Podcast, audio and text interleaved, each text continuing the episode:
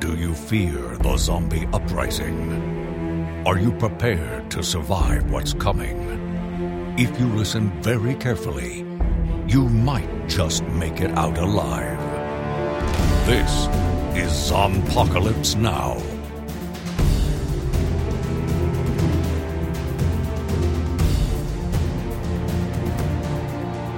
Because we've made this commitment, we're at the whims of those who would abuse us.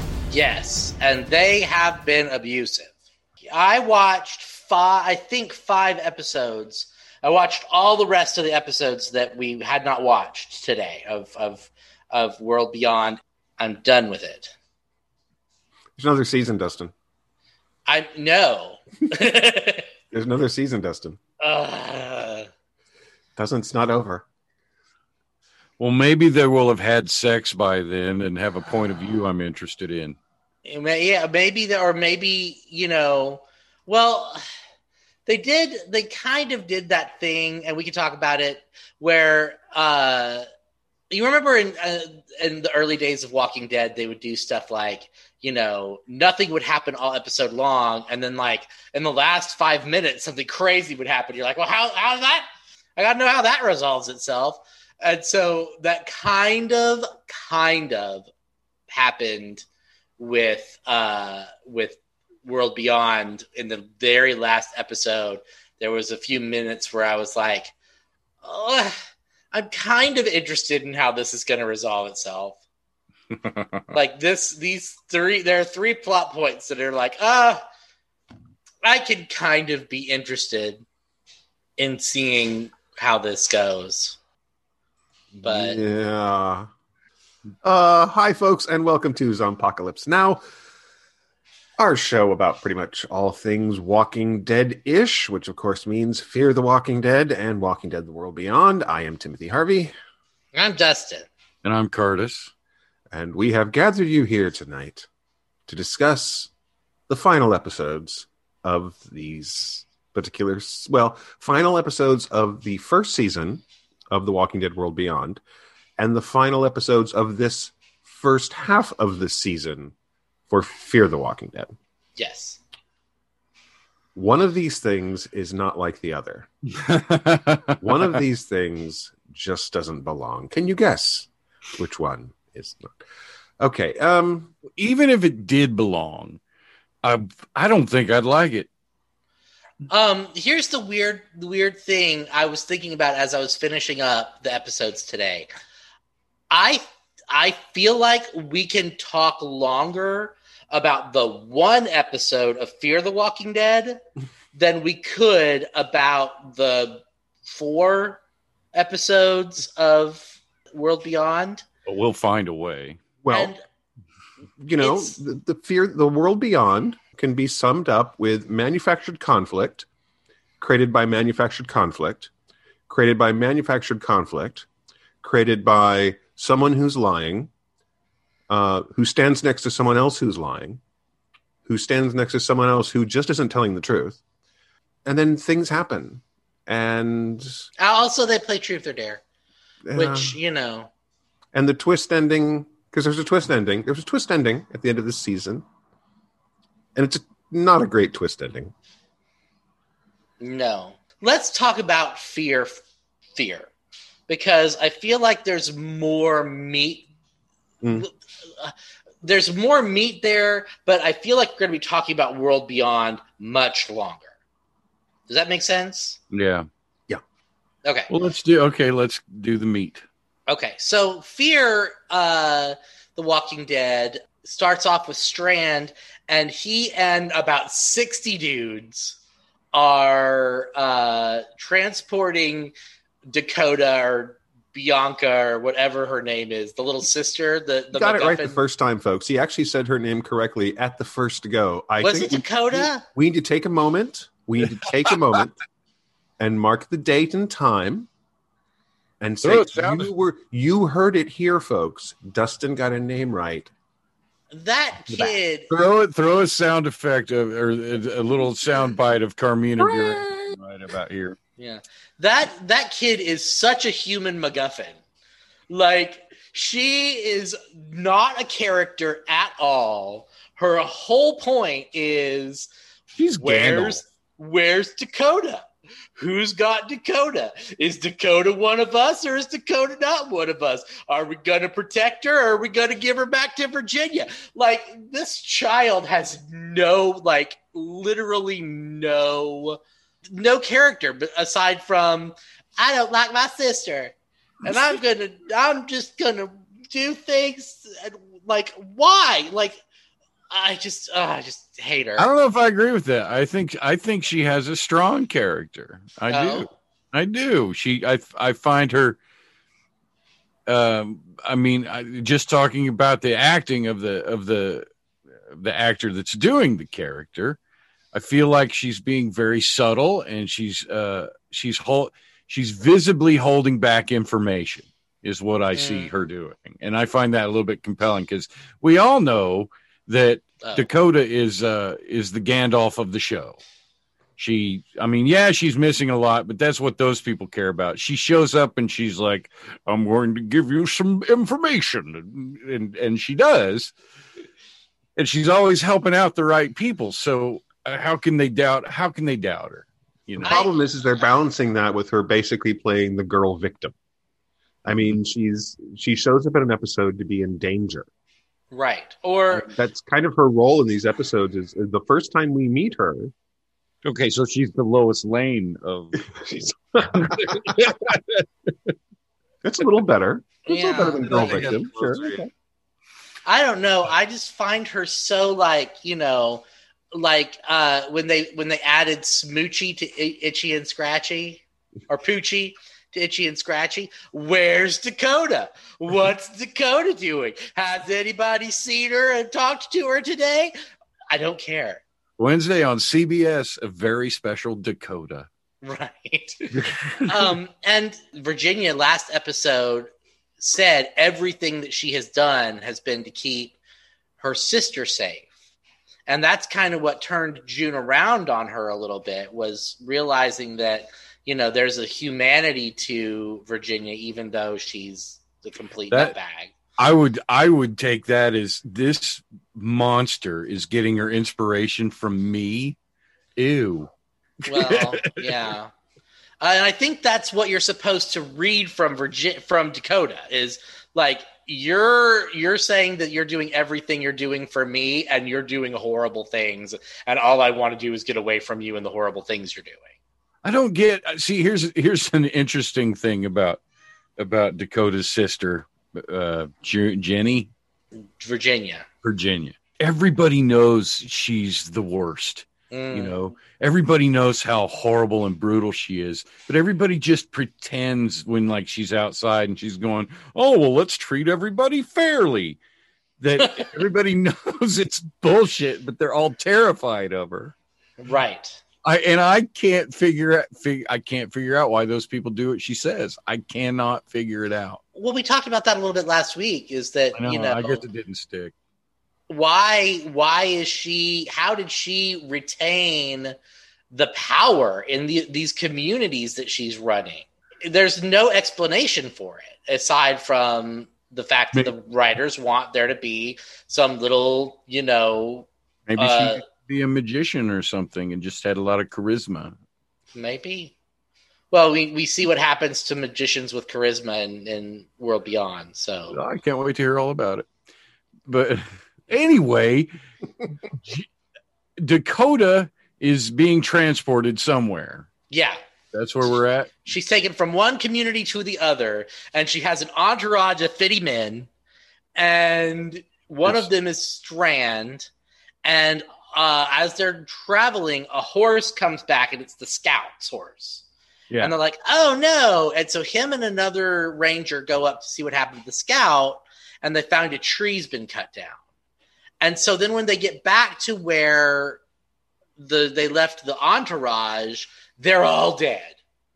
They're all dead, and the car that Dakota was in is gone, and they don't know what's going on. So they call upon Alicia and Charlie, who have been relegated to outpost duty, which makes no sense, literally no sense to me.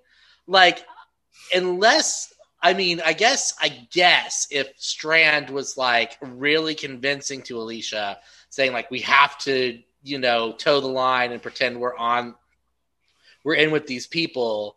Would Alicia and Charlie stay at this outpost that they've been sent to with no guards but themselves?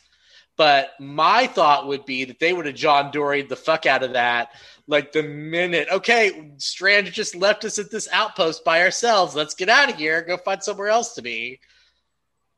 But, you know, if they didn't do that, there would be no story. So If they didn't do that, then how could you have the scene where Alicia is is ignoring Strand's calls? passive aggressively ignore.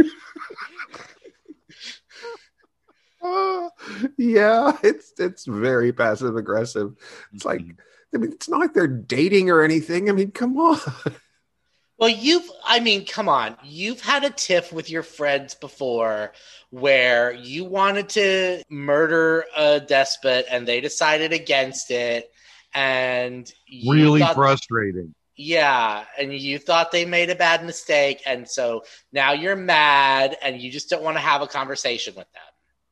But you're going to stay where they put you. Right. Of course, it makes perfect sense. Strand calls and he's like, I need you to find Dakota because she's missing. And I don't want to tell Virginia she's missing until I absolutely have to. And Alicia and Charlie are like, fine, let's let's go do this. So they start looking for Dakota and immediately come across like like walkers with with antlers sticking out of them and like weird nodules on their heads and stuff. And and they're like hmm. Yep, they were like, hmm. yeah. Who who would have done this to a thing? Like what what's the point of doing this exactly? Uh and so they immediate but immediately they find the house where the guy is doing the thing and he's just some idiot. Hi this dude's whole situation about like oh i wanted to make him look real scary. Like what? I why? The the whole thing about this episode just did not Even though it came out in November, this is like their Halloween episode. Because you Uh. got the mad scientist up in his little castle, and he's got a tragic backstory, and he's been driven mad, and he's cre- he's building monsters in the basement, and he's releasing them out into the world because dead people walking around eating your flesh is not scary enough. Clearly, Isn't he a taxidermist? Wasn't that his gig? yeah yeah. Well, and As an associate of a person who is a member of the American Taxidermy Association, I would like to take umbrage to that character choice. That could have easily been an accountant. yeah just like a dude Yeah. it could have just been any any person with a workshop the the crazy garbage people built scary walkers oh yeah, the garbage. I remember those guys. Yeah. yes, but see, they did it as a group. He's on his own, and I'm he sure has he a tragic to- backstory. I think. Right. I think. Yeah, I think we find that he wants a friend. right yeah because he's he rescued because dakota drove off and ended up uh crashing the van she was in and he saved her. And so when alicia shows up to collect her he thinks that she's like trying to kidnap her back or whatever. And so they have like five whole minutes of conflict about like are you a bad guy? No i'm not a bad guy. I you're the bad guy. Oh no i'm not. Oh okay never mind. Before they decide to like move on from that whole thing. And charlie charlie sneaks into the house and it's just like, like i don't know like sneaking around in rooms and stuff because he never notices she's there until like the last five minutes of the episode. So they they're trying to decide alicia is like i'm going to give dakota back to virginia so that me and charlie can leave.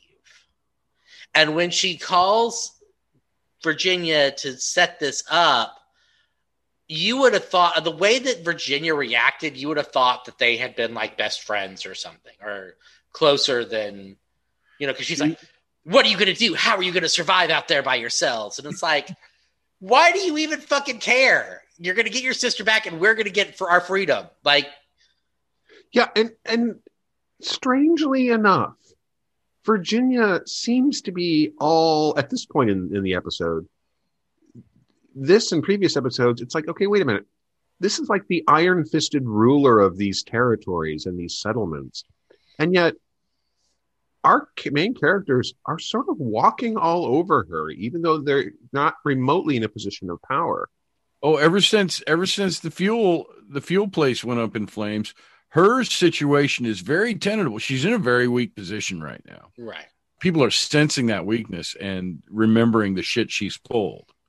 But at the same time, our heroes are basically equipped with plot armor. Right. because there's Yeah. really no reason for her to negotiate with them in any way, shape, or form. She won at the end of last season. They are her prisoners for all intents and purposes. You don't let your prisoners dictate terms. Right. It's like she won. She decided, but decided that, oh, I'm not going to, you know, the whole prisoner thing. You're sure you're my prisoners, but, well, you know, if- If anyone senses their mortality, it's someone who just lost a hand. hmm. Yeah, maybe. Yeah, it's it's a very curious thing, and and our tragic backstory guy, because of course the conflict the conflict they have is that you know she doesn't Dakota doesn't want to go back to Virginia, and this oh, guy wants oh, and and she mentions su- in such a completely offhand way, and no one even thinks to ask her about it at all. She's like, "Well, you know, Virginia murdered our parents. My sister murdered our parents." And, and Alicia just kind of like nods. That would not be a just nod from. Uh, excuse me, she who the what now? Like, explain to me the situation because I I just have this I just have this really terrible feeling that it's going to be one of those like, you know, Virginia the parents turned into walkers and Virginia killed them and and you know Dakota was a, wee babe at the time and didn't didn't understand fully what was going on and so that's why she's that's why she's so butthurt with her sister is because she remembers badly something that happened when she was seven. I I'm almost dead certain you're right. I, I oh, I'm, I'm sure like that I just so described strong. exactly exactly what is going to Yeah. happen. it'd be nice if that's not the case, but I'm pretty sure that's the case. Yeah. And of course, our tragic backstory guy sits there and goes, "Oh, Virginia killed my family too," and they're like, "Oh, we're bonding." Yeah, And of course, turns out he lied. So right, and it's such a dumb lie. Like, are are it, it, not okay? So the lie isn't necessarily dumb, but the thing that he did was d- like he. like he didn't he didn't have to do that. yeah, you didn't have to do none of that shit, buddy. Well, he was trying he was trying to manipulate them by creating a bond. Right. You know, Well, started early. but but still like it, I, I want I want you to cast yourself into into this show into the idea of this person's backstory which is he and his wife and daughter escaped to their family mansion in the middle of nowhere in well, that the would be a that's a lodge. yeah. And uh, so his thing, his idea to keep them safe was not to set up a perimeter and do, you know, like things. His immediate thought was, I'm a taxidermist. I'm going to start tinkering with dead people and create like you know, scary walkers so that if people come to our area, they're like, those walkers have antlers for some reason. We're going to stay away from there. And of course, it, it backfired immediately. Well, you Like- can't just get up in the morning and stand there until you have to get back into bed. You got to find something to do. Some wholesome, wholesome activities like antler collecting and uh, and Right. corpse mutilation. Sure. Well, it, it backfires immediately because before Virginia even realizes that they're there, according to his truth telling, when he tell, finally tells the truth, his daughter and his wife are killed by the walkers that he's making, like modifying. And not only does that happen, but then he doesn't stop. He's just like, well, I guess this is, you know, something I'm doing now. So, like, you know, yeah. This is me now. yeah. the unfortunate thing is that on one level, part of his tragic backstory and tragic state of things and why he's even trying to keep Dakota there is because he's trying to replace his family. He's trying to play, he wants to keep somebody safe, and that's great. Mhm. And and on one level, it's not a terrible character to encounter as somebody who's a little damaged and who's who's legitimately trying to help someone. He's he's helping them not in the safest of ways, but he's actually I mean that's that's his his entire goal is to help this person. So, okay, I'm actually that's kind of an interesting character. But then you have this whole, you know, I'm I'm stapling antlers onto this mouse. You know, I mean, it's it's it's from it's that, it's that scene from Scrooged. You know, it's, it's like, have you tried super glue? I mean, it's it's just I, I don't know. I mean, and and the actor uh, Raphael Sbarge is he's a character actor. You see him all over the place. He's, yeah, I remember when I saw him. I was like, "Who's that guy?"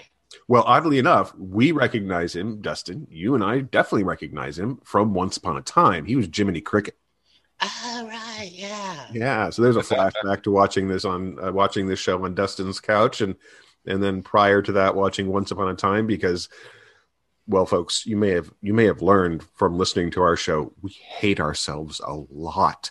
there's a lot of self hate that this whole thing is built around, but it all goes wrong, of course, because in all of this, the house has become surrounded by the zombie with antlers. Oh, he calls them back. Yeah. He turns on a, a, a opera and and calls them all back because he wants to prove that he can keep them safe.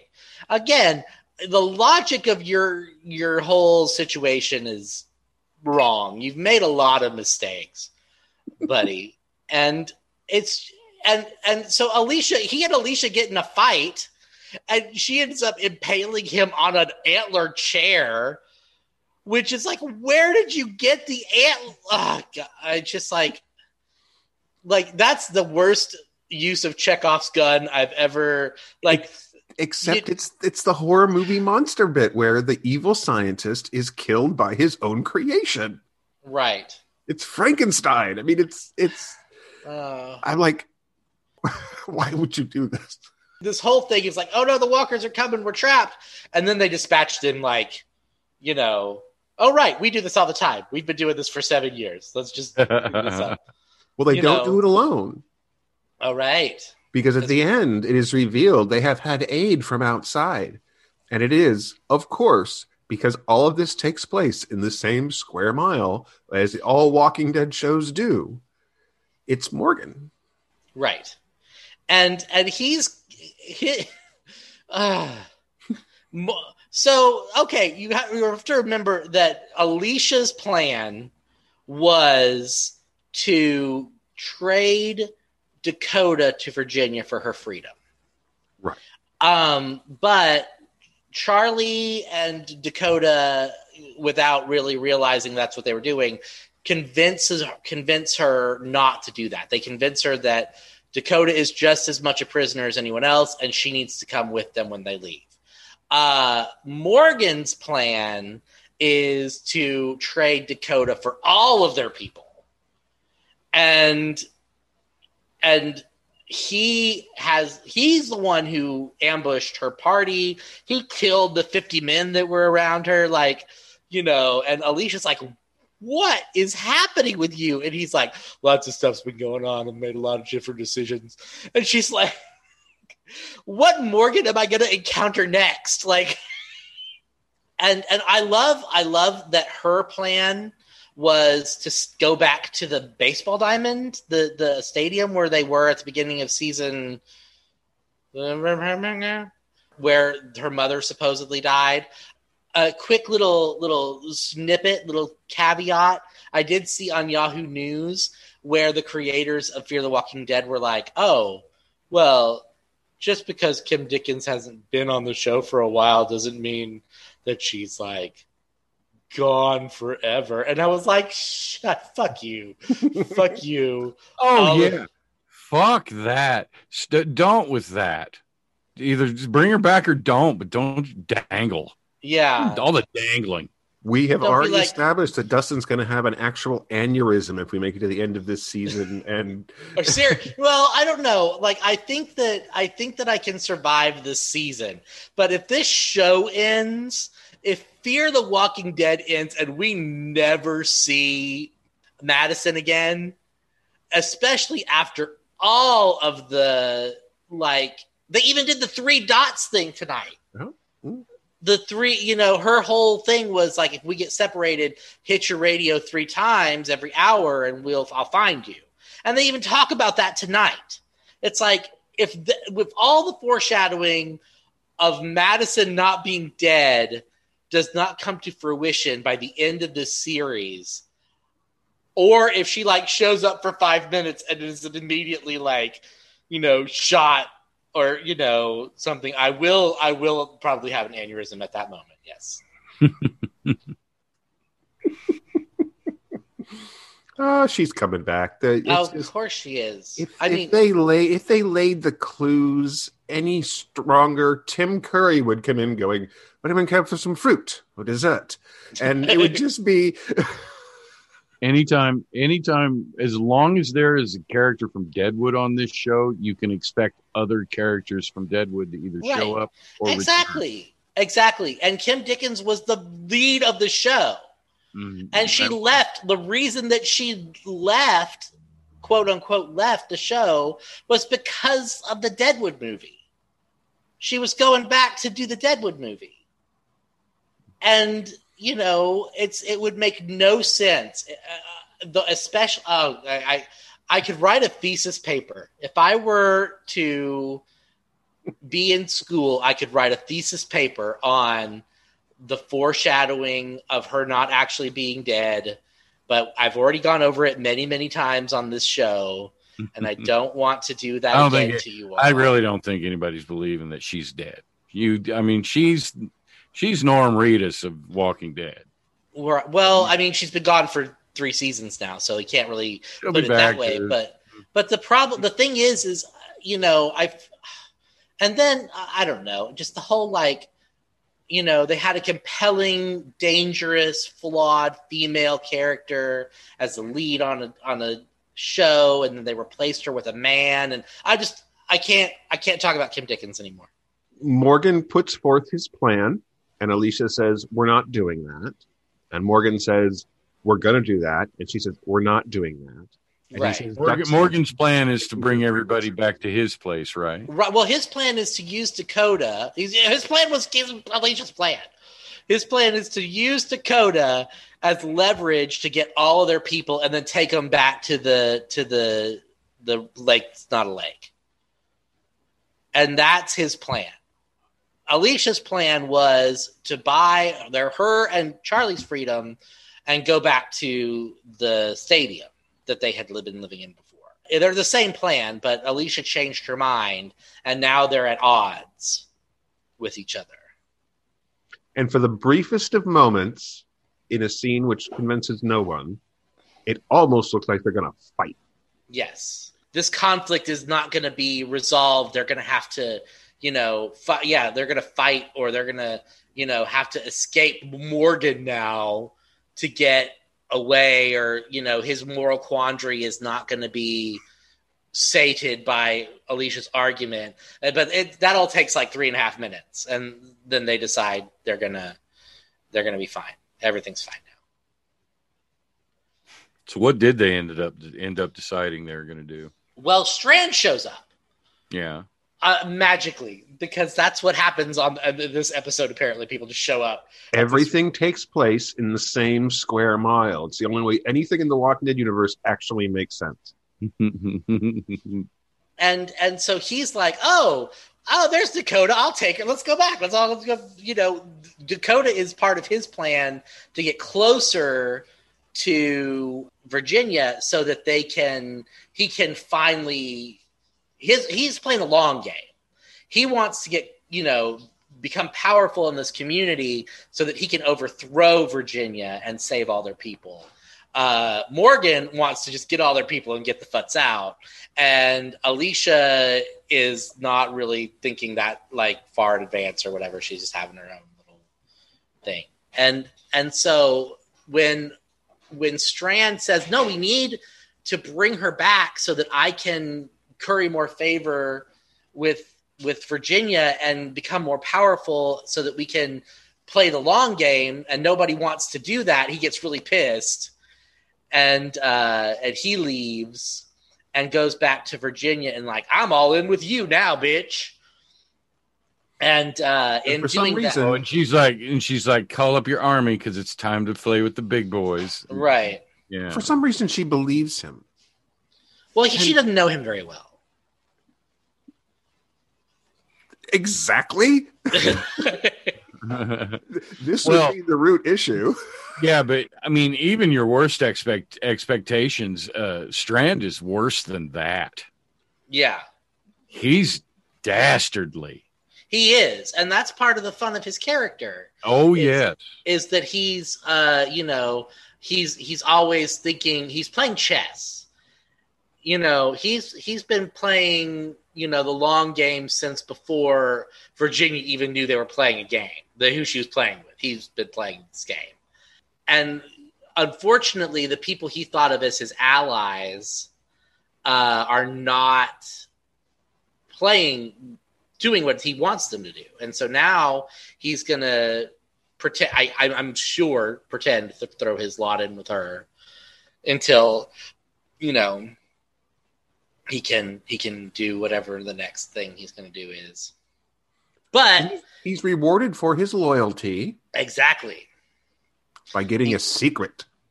apparently uh, virginia has been keeping very pregnant grace locked in a barn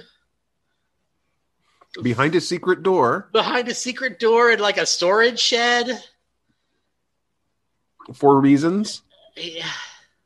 And so she's like, Grace is like, Grace is like, Strand, what are you doing here? And and and he doesn't even acknowledge her. He's like, which one of our people do you need next? And Virginia's like, I want all of them. And it's like, dun dun dun, villain music, and that's where we end the episode. Why And- she wants everyone is vague and undefined. Especially considering, okay, you just won June over with the hospital thing. What are you are you gonna go in now and like completely change? You're gonna what? Are you gonna betray her and not give her her hospital or like I don't know. It's it's so it's whatever. It's the it's it's Fear the Walking Dead.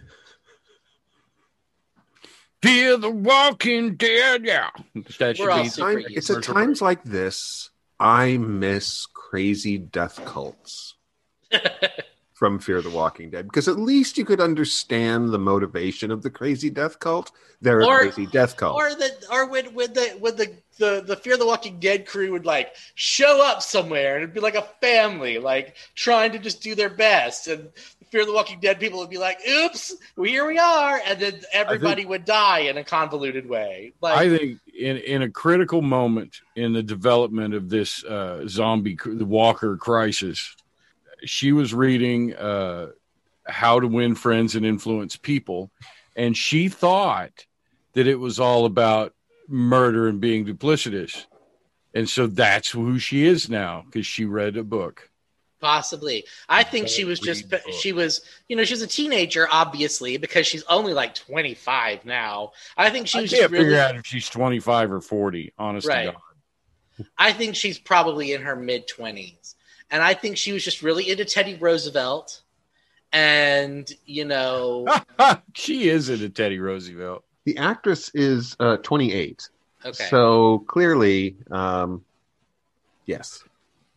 Clearly is, is, is, I also age. have astigmatism, so I'm not being ageist about it or commenting on her looks in any way.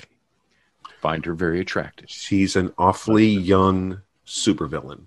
right.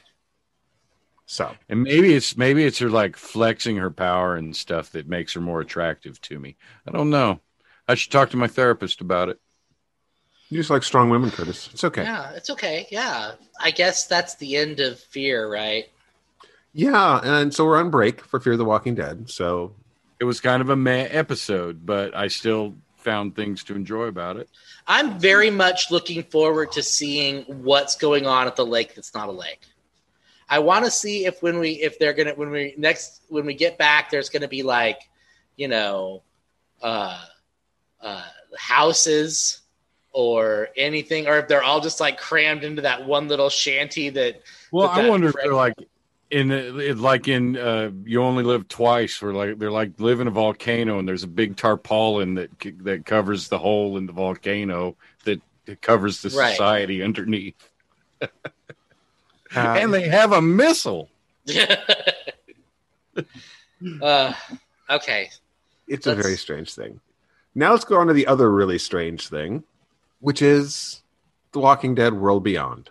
Uh, so I need to get it off. I need to get this off of my chest. Okay, how far did you get, Curtis? What was the last episode you watched? I think I think it was episode seven.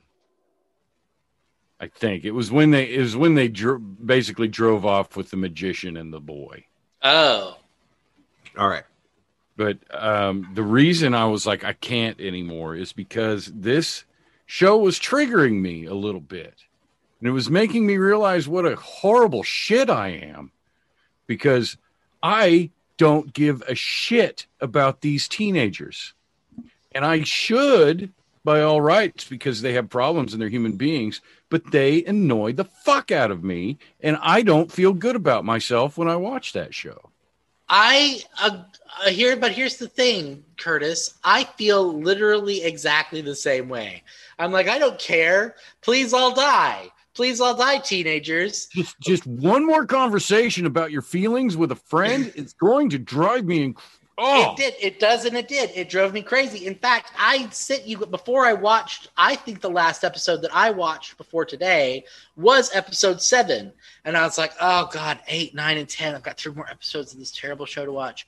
Um, and I texted you guys, and I was like, "Can we please, please not watch World Beyond anymore?" yeah And you were both like, "No, we have to do it."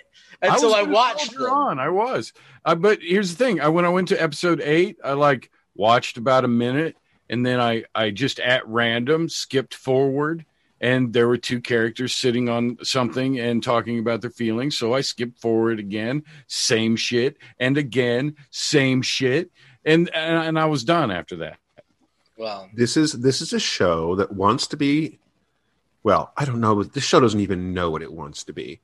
But it about half the time it's a high school drama. Yeah. It just doesn't happen to be taking place in a high school. yeah that's i just except for the one episode where it did take place in high school. spent an entire life avoiding people who like high school drama. Well, and the problem the problem with that I have with this show is that it takes two episodes to do what I any of the other Walking Dead shows would do in half an episode. They spent two full episodes at that tire fire. They spend two full episodes after. Okay, so they, they, you know, they they gain Uncle Louis and uh, Holden Caulfield in, at the end of episode seven. Sorry, Holden Caulfield. Good call. Yeah. oh my god, with that kid, he carries around art books in his bag. They just—that's the first thing to discover at the beginning of episode eight. I've I got used- art books in my bag because I like art. When I would travel on trains, I would read a novel, like a classic novel, so I could uh, get laid. Oh, so some girl would be like, "Oh, Hey, he looks interesting. He's reading. I can't pronounce that. I'm going to go talk to him. Anna Karenina. He's reading Anna Karenina. Lady Chatterley's lover. I'm gonna go and talk. To It was probably him. Fanny Hill. I'm guessing it was Fanny Hill. is and I think actually we might be off. I think episode seven was when they meet and go off with with Uncle Larry, and uh, episode no No, episode, episode six, seven. Episode seven is the one where Tony, who's the magician, and uh, Percy, who is Holden Caulfield, um, are become part of their group until they are viciously attacked, and Oh, Tony right. is m- killed, and Percy has vanished. Now, in the corner, out of it, is Oh right, and the the the Truth or Dare Silas. episode happens episode happens before this. Again, another thing of of them spending you know two hours doing something that any of these other shows would have taken in forty minutes.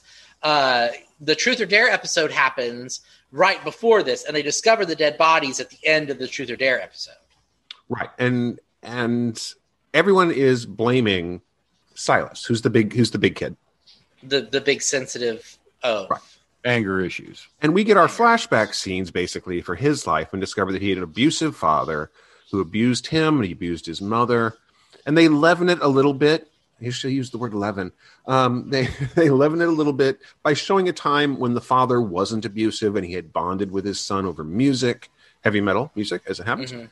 And it, you know, but at, as he got bigger and his father became more violent and et cetera, et cetera. I mean, it's it's an actually interesting kind of backstory. They, from all that I don't like, how much I don't think it works with this show the way they're doing flashbacks, the way that they're trying to do the same thing that they did with the with the Walking Dead initially.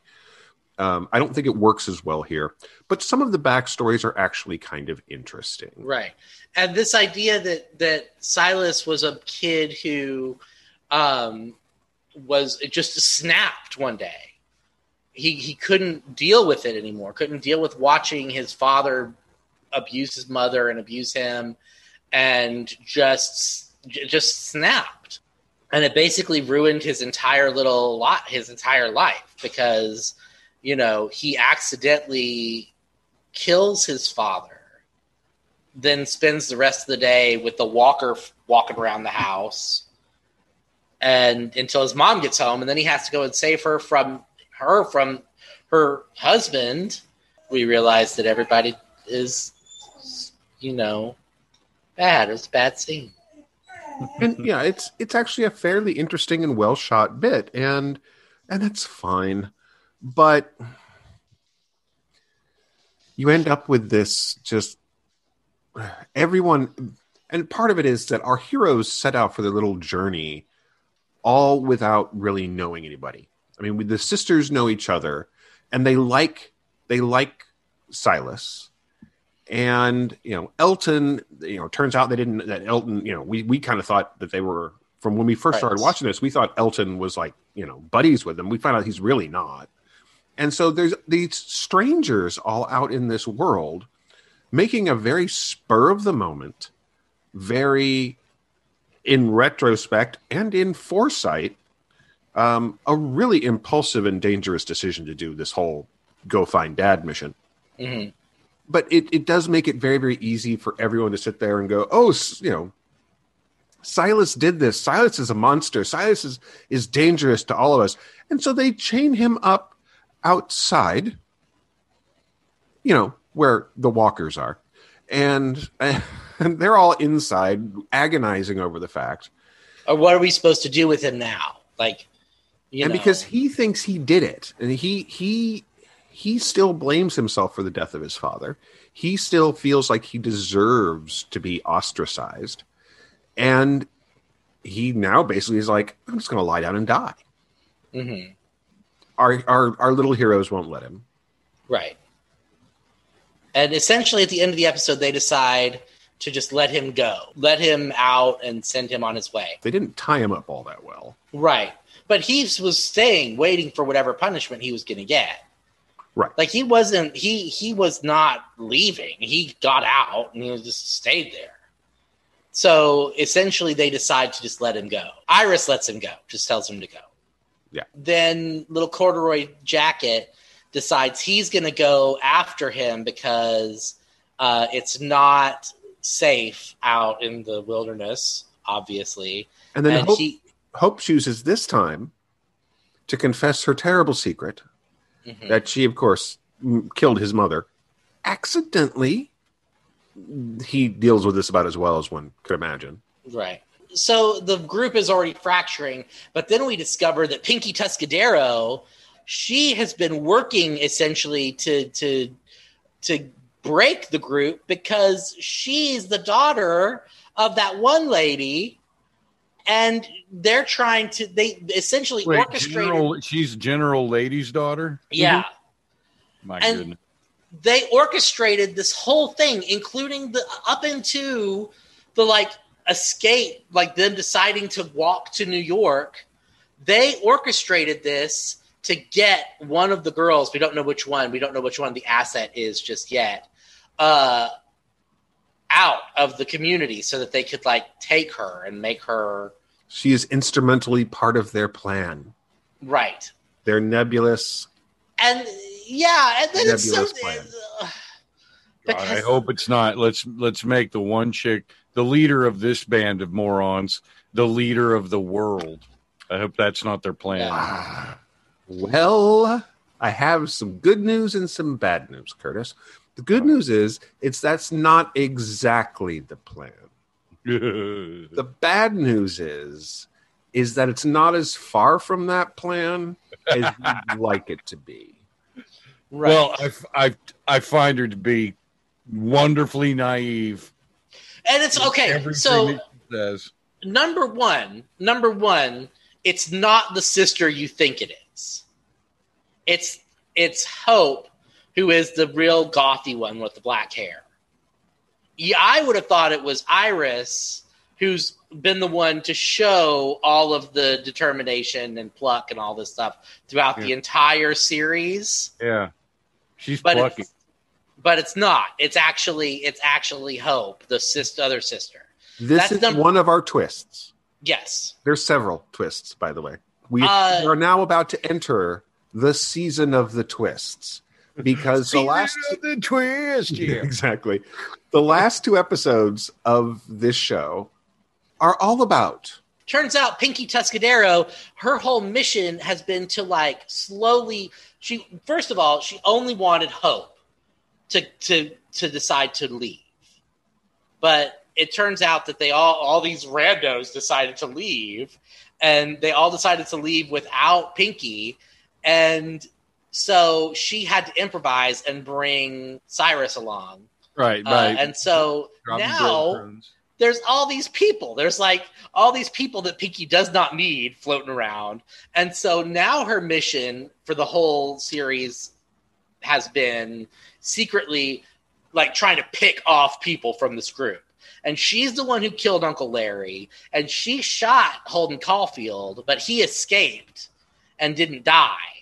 and because this show, like Fear the Walking Dead, takes place in the same square mile, Elton, our, our young man in corduroy, stumbles across Percy lying in a field or whatever and figures out and and and then because he's still dealing with the trauma of his mother being dead and he started ripping up her manuscript and then he started looking for the papers and all these things he Yeah. starts hallucinating Percy sitting next to him having a conversation about you have to leave me behind because I'm I'm clearly I'm I'm going to die and and you have to save yourself. And and every time you know you see the two talking and I looked away from the screen for a minute and I thought that I had missed the kid waking up and them having this conversation.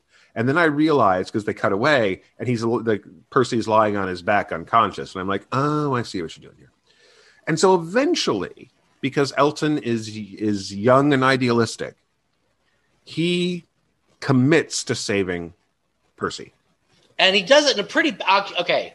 That scene where he takes on all those walkers was, I thought, pretty badass. So if we get to the last two episodes of this show, and it becomes the moment where all our young heroes have to become the killing machines they should have been from the beginning of the show. They are finally sat there and went, I will, I am going to fight this world and I am going to win. Which is great. Except it's, you know, nine, ten episodes later than it should have been. Right. So so they find Cyrus and they him and Holden they all uh, get back together and and he ends up sacrificing himself because the bad guys are now on their trail.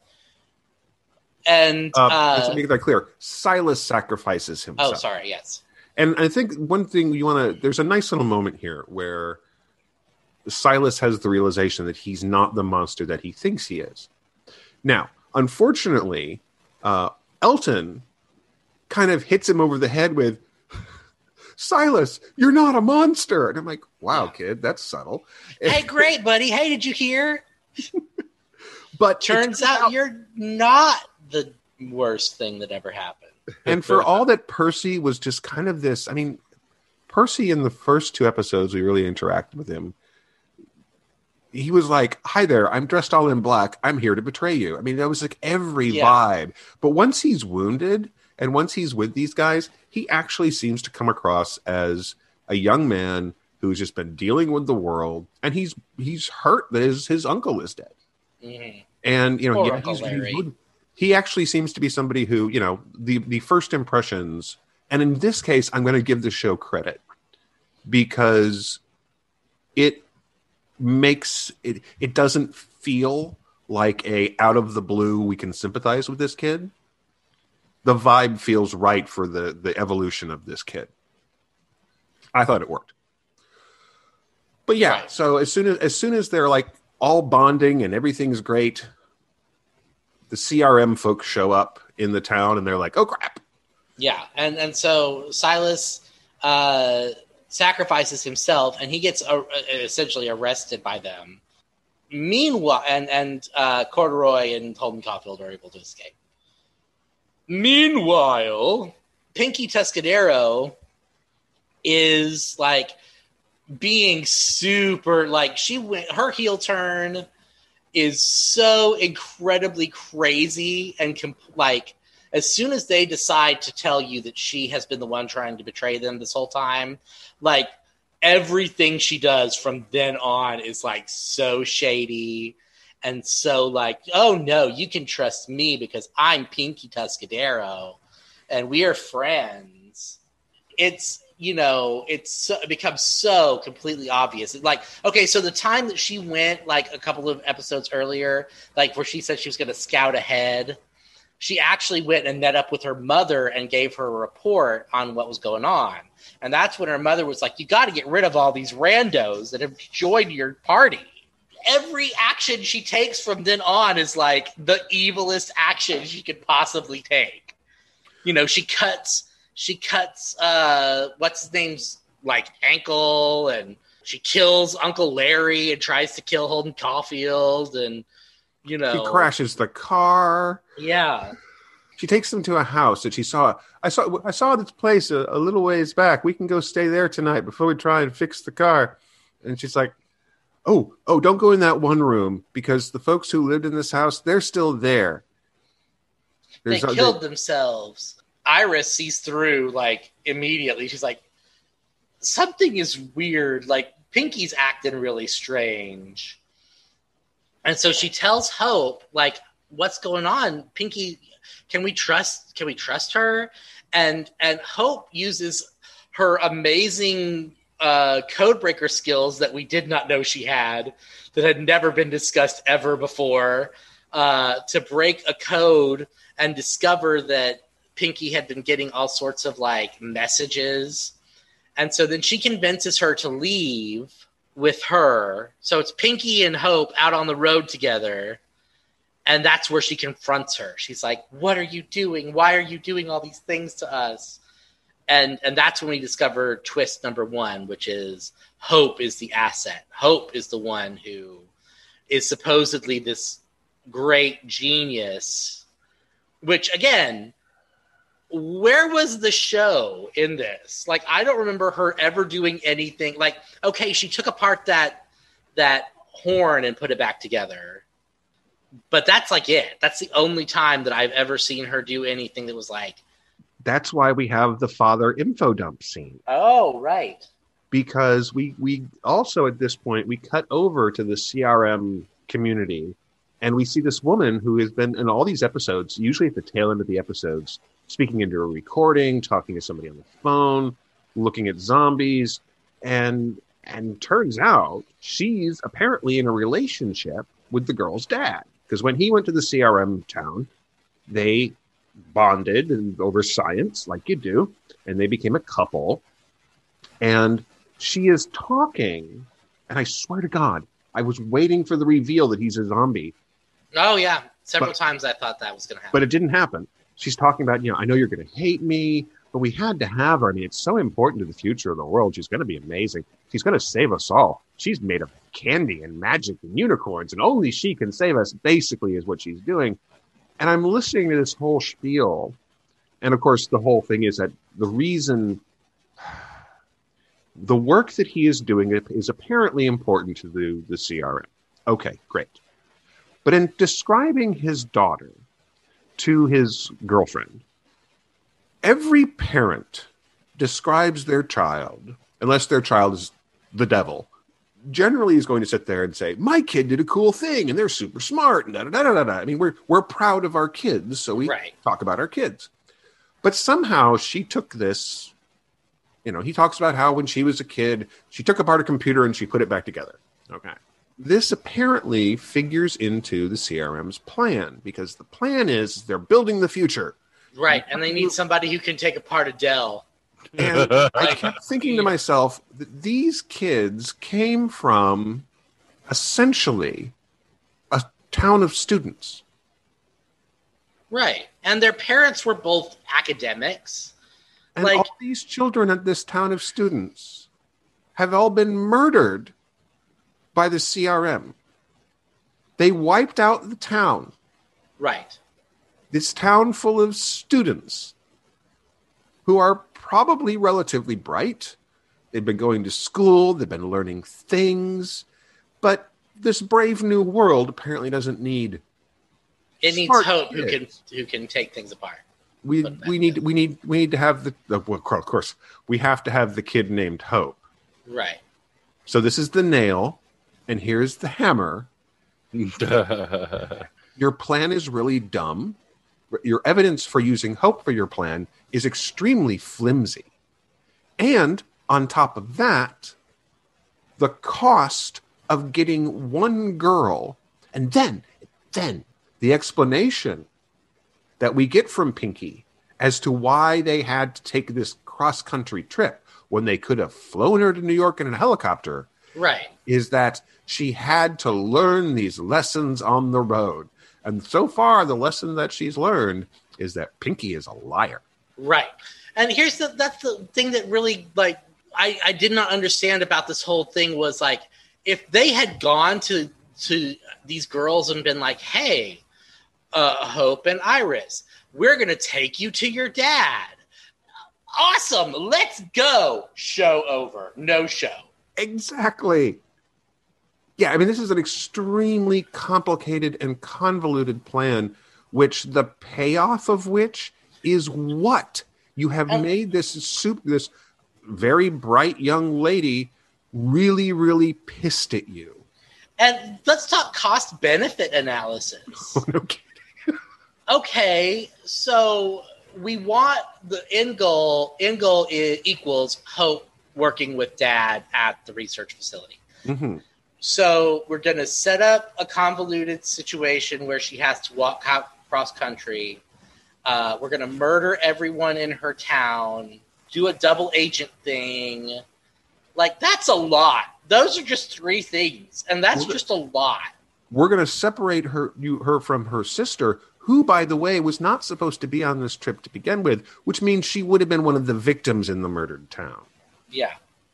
which is going to make things really great for both sister and dad Right. this is a very dumb plan and I the the implication at the end that that Pinky was not made aware of the fact that they were going to kill everybody in town or that they did kill everybody in town. That's going to be super fun. we did get a really decent fight scene between felix and huck Yes. her char- it's almost as bad as Pinky. Um, they because of course, even though these two went off on their own, they get caught up with. Oh, I'm sorry, I completely forgot. I completely forgot the really dumb zombie fight. and the driving lesson. Oh, the driving lesson. Yeah, I mean, well, I can I can't. It's a stick. I can't drive that with my bad foot. I'm gonna, but I can't drive. I'm going to teach you. I'm like, we have time for this. we have time for this. I don't think we have time for this. Curtis went and got a snack. He's he's not even listening to us anymore. Oh, but then we get. Um, it ju- just doesn't sound like it got any smarter towards the end. oh, it did not. no. It did not. Oh, Yeah, the so fight Wait, scene. The fight so- scene between Felix and and Huck actually was pretty good. that was pretty good. There were a couple of like like when when um little Eugenia or whatever his name is, Corduroy, uh, when he took out those walkers, that was really cool. And when uh when Huck and uh and Felix fought, Mhm. they they knocked down drag out in this house. Oh yeah, and it is actually. I mean, there's the fight choreography is really really good. It looked really brutal. yeah. And at first, they're you know they've got these sticks with this with the spikes on the end, and first they're fighting with that, and then Felix moves in and knees her in the gut, and from that point Yeah. on, it's just let's beat the holy hell out of each other. Right. He's literally trying to bash her through a wall. I mean, it's just, you know, there's no question that he's like, you know, he's pissed. She betrayed him. He thought, you know, you know, betrayed the children, all these things. And he's just like, you're not taking her. Yeah. And of course, uh, Hope eventually decides like she's going to go. It's it's better if she goes than if they fight over her going or not, and then end up having all these. And of course, they think they'll you know all their people back in their their town are in danger or whatever. So she decides to go. Her and Huck leave to and and leave Iris and and Felix uh, to go meet up with mom, General Mother. And and this is where we get weird twist number 2. oh god. So twist number 1 was Mhm. I, it's not Iris that you want, it's Hope. That was twist number 1. Twist number 2 is that it's not Hope that you want.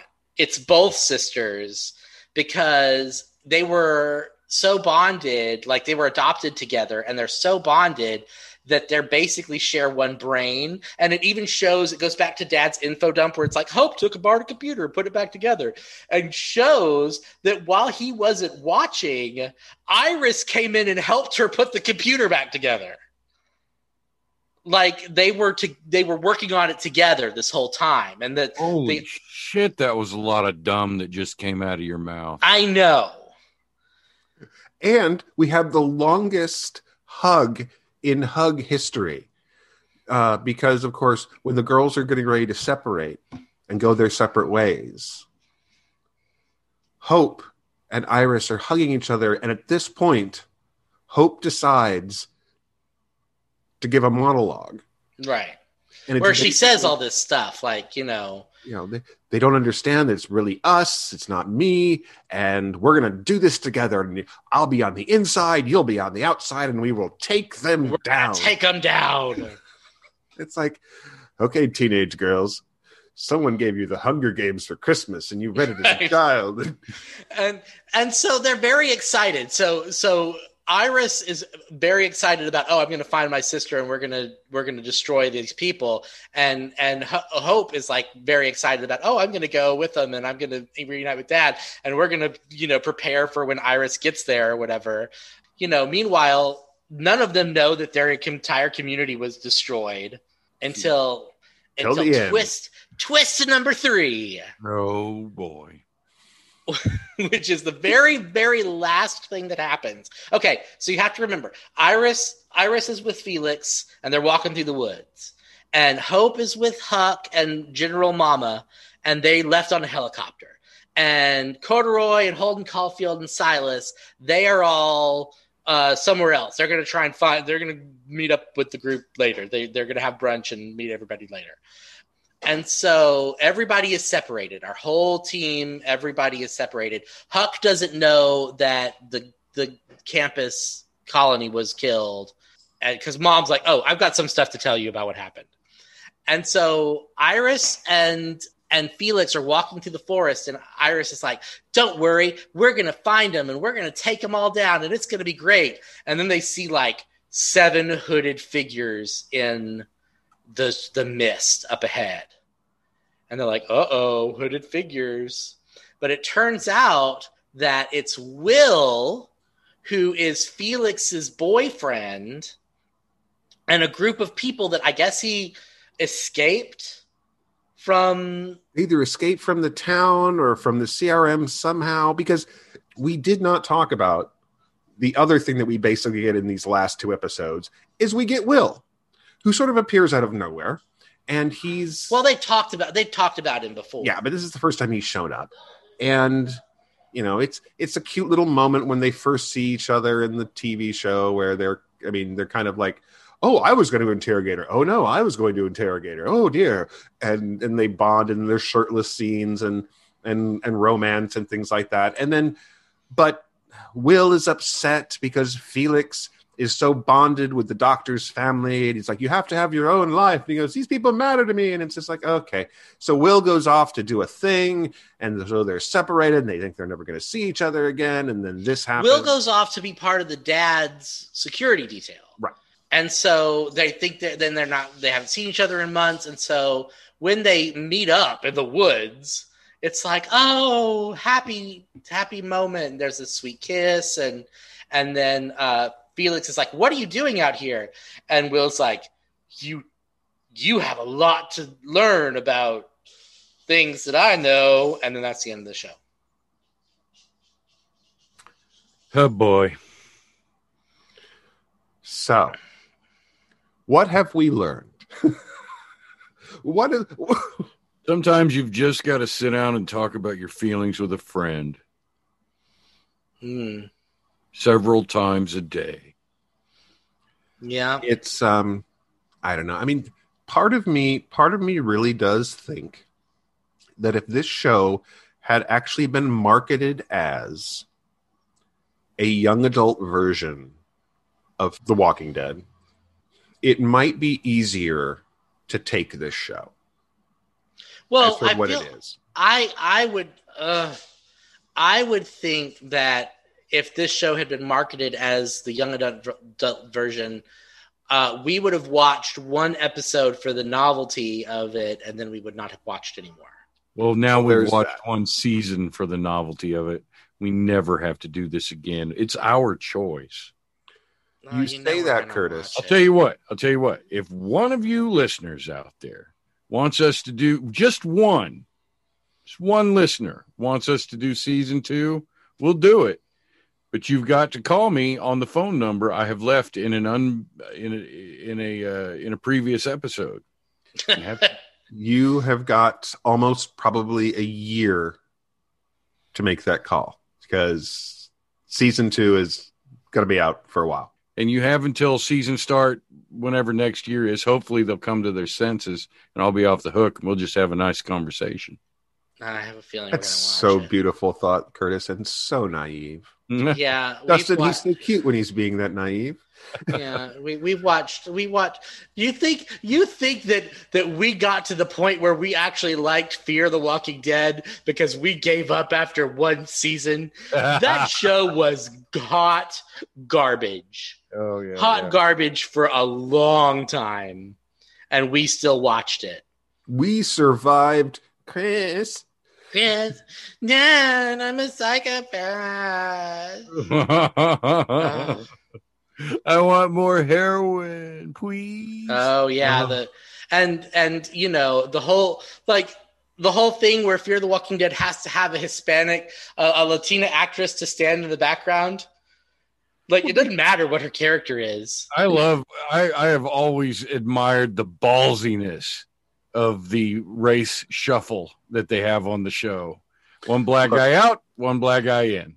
if Yeah. you're going to establish the T dog, that's what we're going to call it from now on. The- the if you're going to T-Dog? establish the T dog in the in the in the in the original show, every show has to have a T dog, and we don't know what the one for the Walking Dead World Beyond is yet, but they're there.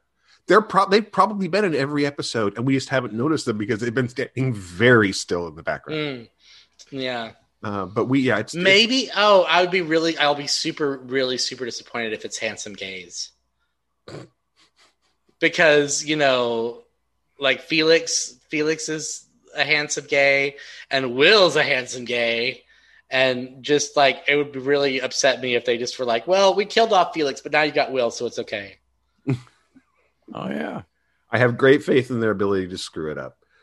It's I want a, a, a couple of handsome gays. That's fine, and let's get some tragic looking lesbians or something. We we had those. They were over on the main show, and they killed them off too. Yeah. Oh, fuckers. And they weren't necessarily tragic looking. They just looked like real people. yeah. Mm. I Did you? I know. I don't know if you guys have noticed this, but you brought it up, I I saw like the Walker on one of these episodes we watched had like really great dreadlocks, and like the one that was going to eat Silas in the part in the in the uh, in the playground bef- while he was being convicted of murder had Mhm. like really like nice tight dreads. And then another one and another time was a blonde one and she had like really nice wavy like a beachy wave. And it's like this is supposed to be set technically in the future of our universe right like why do these walkers still have blowouts you know, Dustin, sometimes you just you just got to take care of yourself and head down to the salon and get a little work done. I mean, you know, let's, let's be fair. Well, okay, so what it is is there's the guy there's the guy in Fear the Walking Dead who's attaching antlers. There's a there's a, a another person over in the world beyond who's doing their hair. Oh right yes Yes. Uh, so that makes sense I, I mean, it makes as much sense as anything else. well, come on in here and sit down in my chair. I was just opening up. yeah The unfortunate thing for this show is that there's so much interesting stuff happening with the bad guys that we have And I- not seen at all yeah that I just I actually I'm I'm not the target audience for a voyage of discovery across the world told from the point of view of teenagers anymore. I'm 50 years old. I mean, I can I can understand it intellectually, but I'm not necessarily the audience for that. I'm genuinely resentful because of it. That's that's why I'm that's why I'm thinking, man, maybe I should sit down and talk with someone about my feelings. do you pro- resent the teens I do, I do. I find them to be so stupid. It's not that it's not that I think teen teenage people are unintelligent. They're just inexperienced, and when they open their mouth about what they think about the world, I'm like, oh God, I have to make the decision whether or not to tell them how wrong they are. part of the problem with this show is that there are adult figures around these teens who actually do have more experience with the world and who are utterly useless as adult characters who could help these teens deal with these situations. it is Right. odd that no one's been taken under anyone's wing whatsoever. Well, I mean, it- there's there's a a time when they need it the most. yeah, it's just it's really frustrating. But at the same time, we have all this really interesting stuff going on with the CRM. And maybe next season that's going to be the goal because we're going to have, you know, Hope is going to be in the middle of it.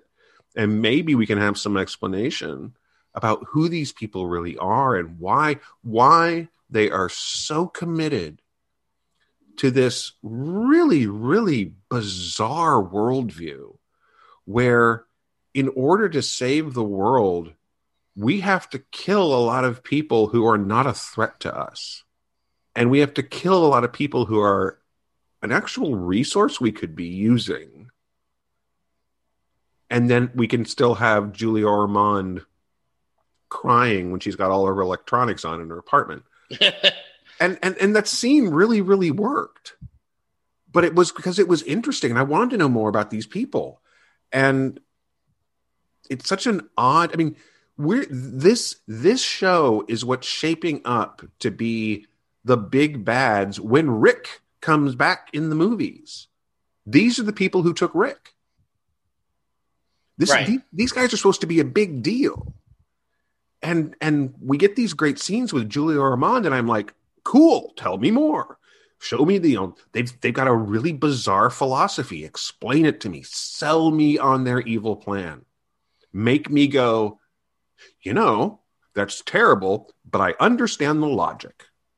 And right now, I don't think they could pull that off because everything I've seen so far tells me this is the logic of the writer's room Mhm. and not the logic of a functioning society. And maybe I'm wrong, but that's that's how I feel right now. It's really irritating. Hmm. Mm-hmm. But we don't have to deal with that For a while. for a while. Unless somebody calls.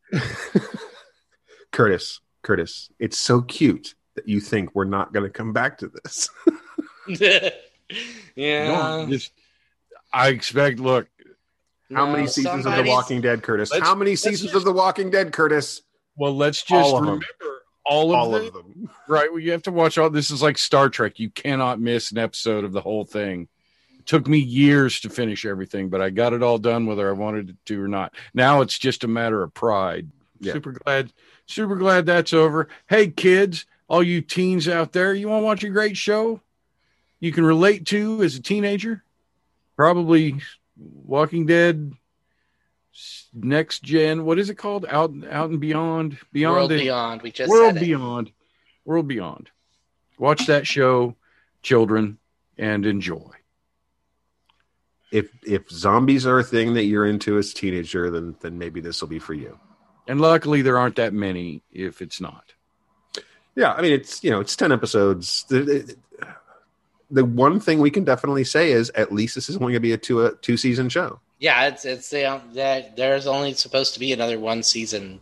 Yeah. And then they're gonna end it.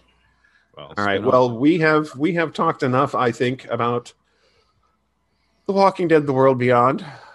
Far, far longer than it's. It's always it's always the bad shows. We talk about the bad shows more than the good ones, but what can you do?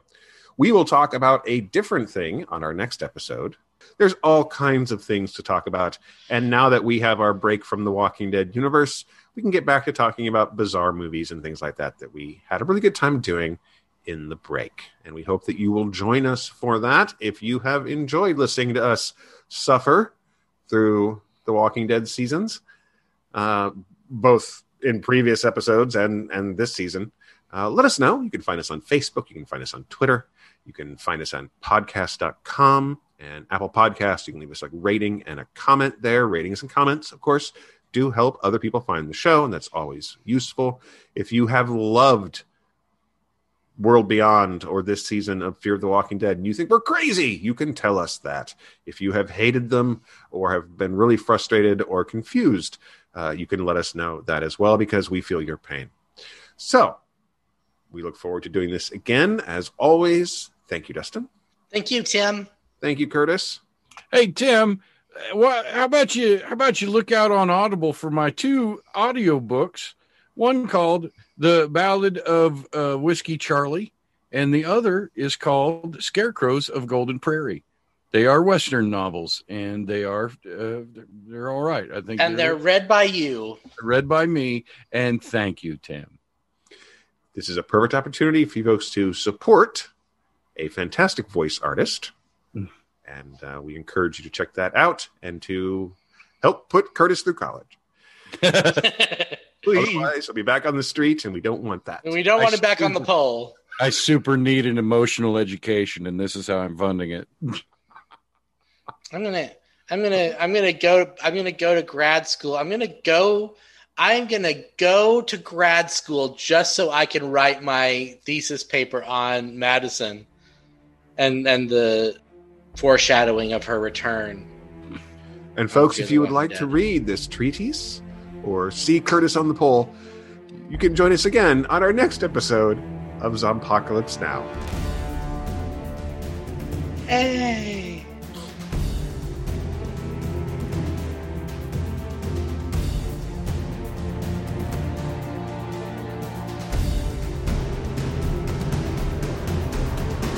Zompocalypse Now is produced and recorded by Timothy Harvey, Dustin Adair, and Curtis Smith for Just Some Guy Productions.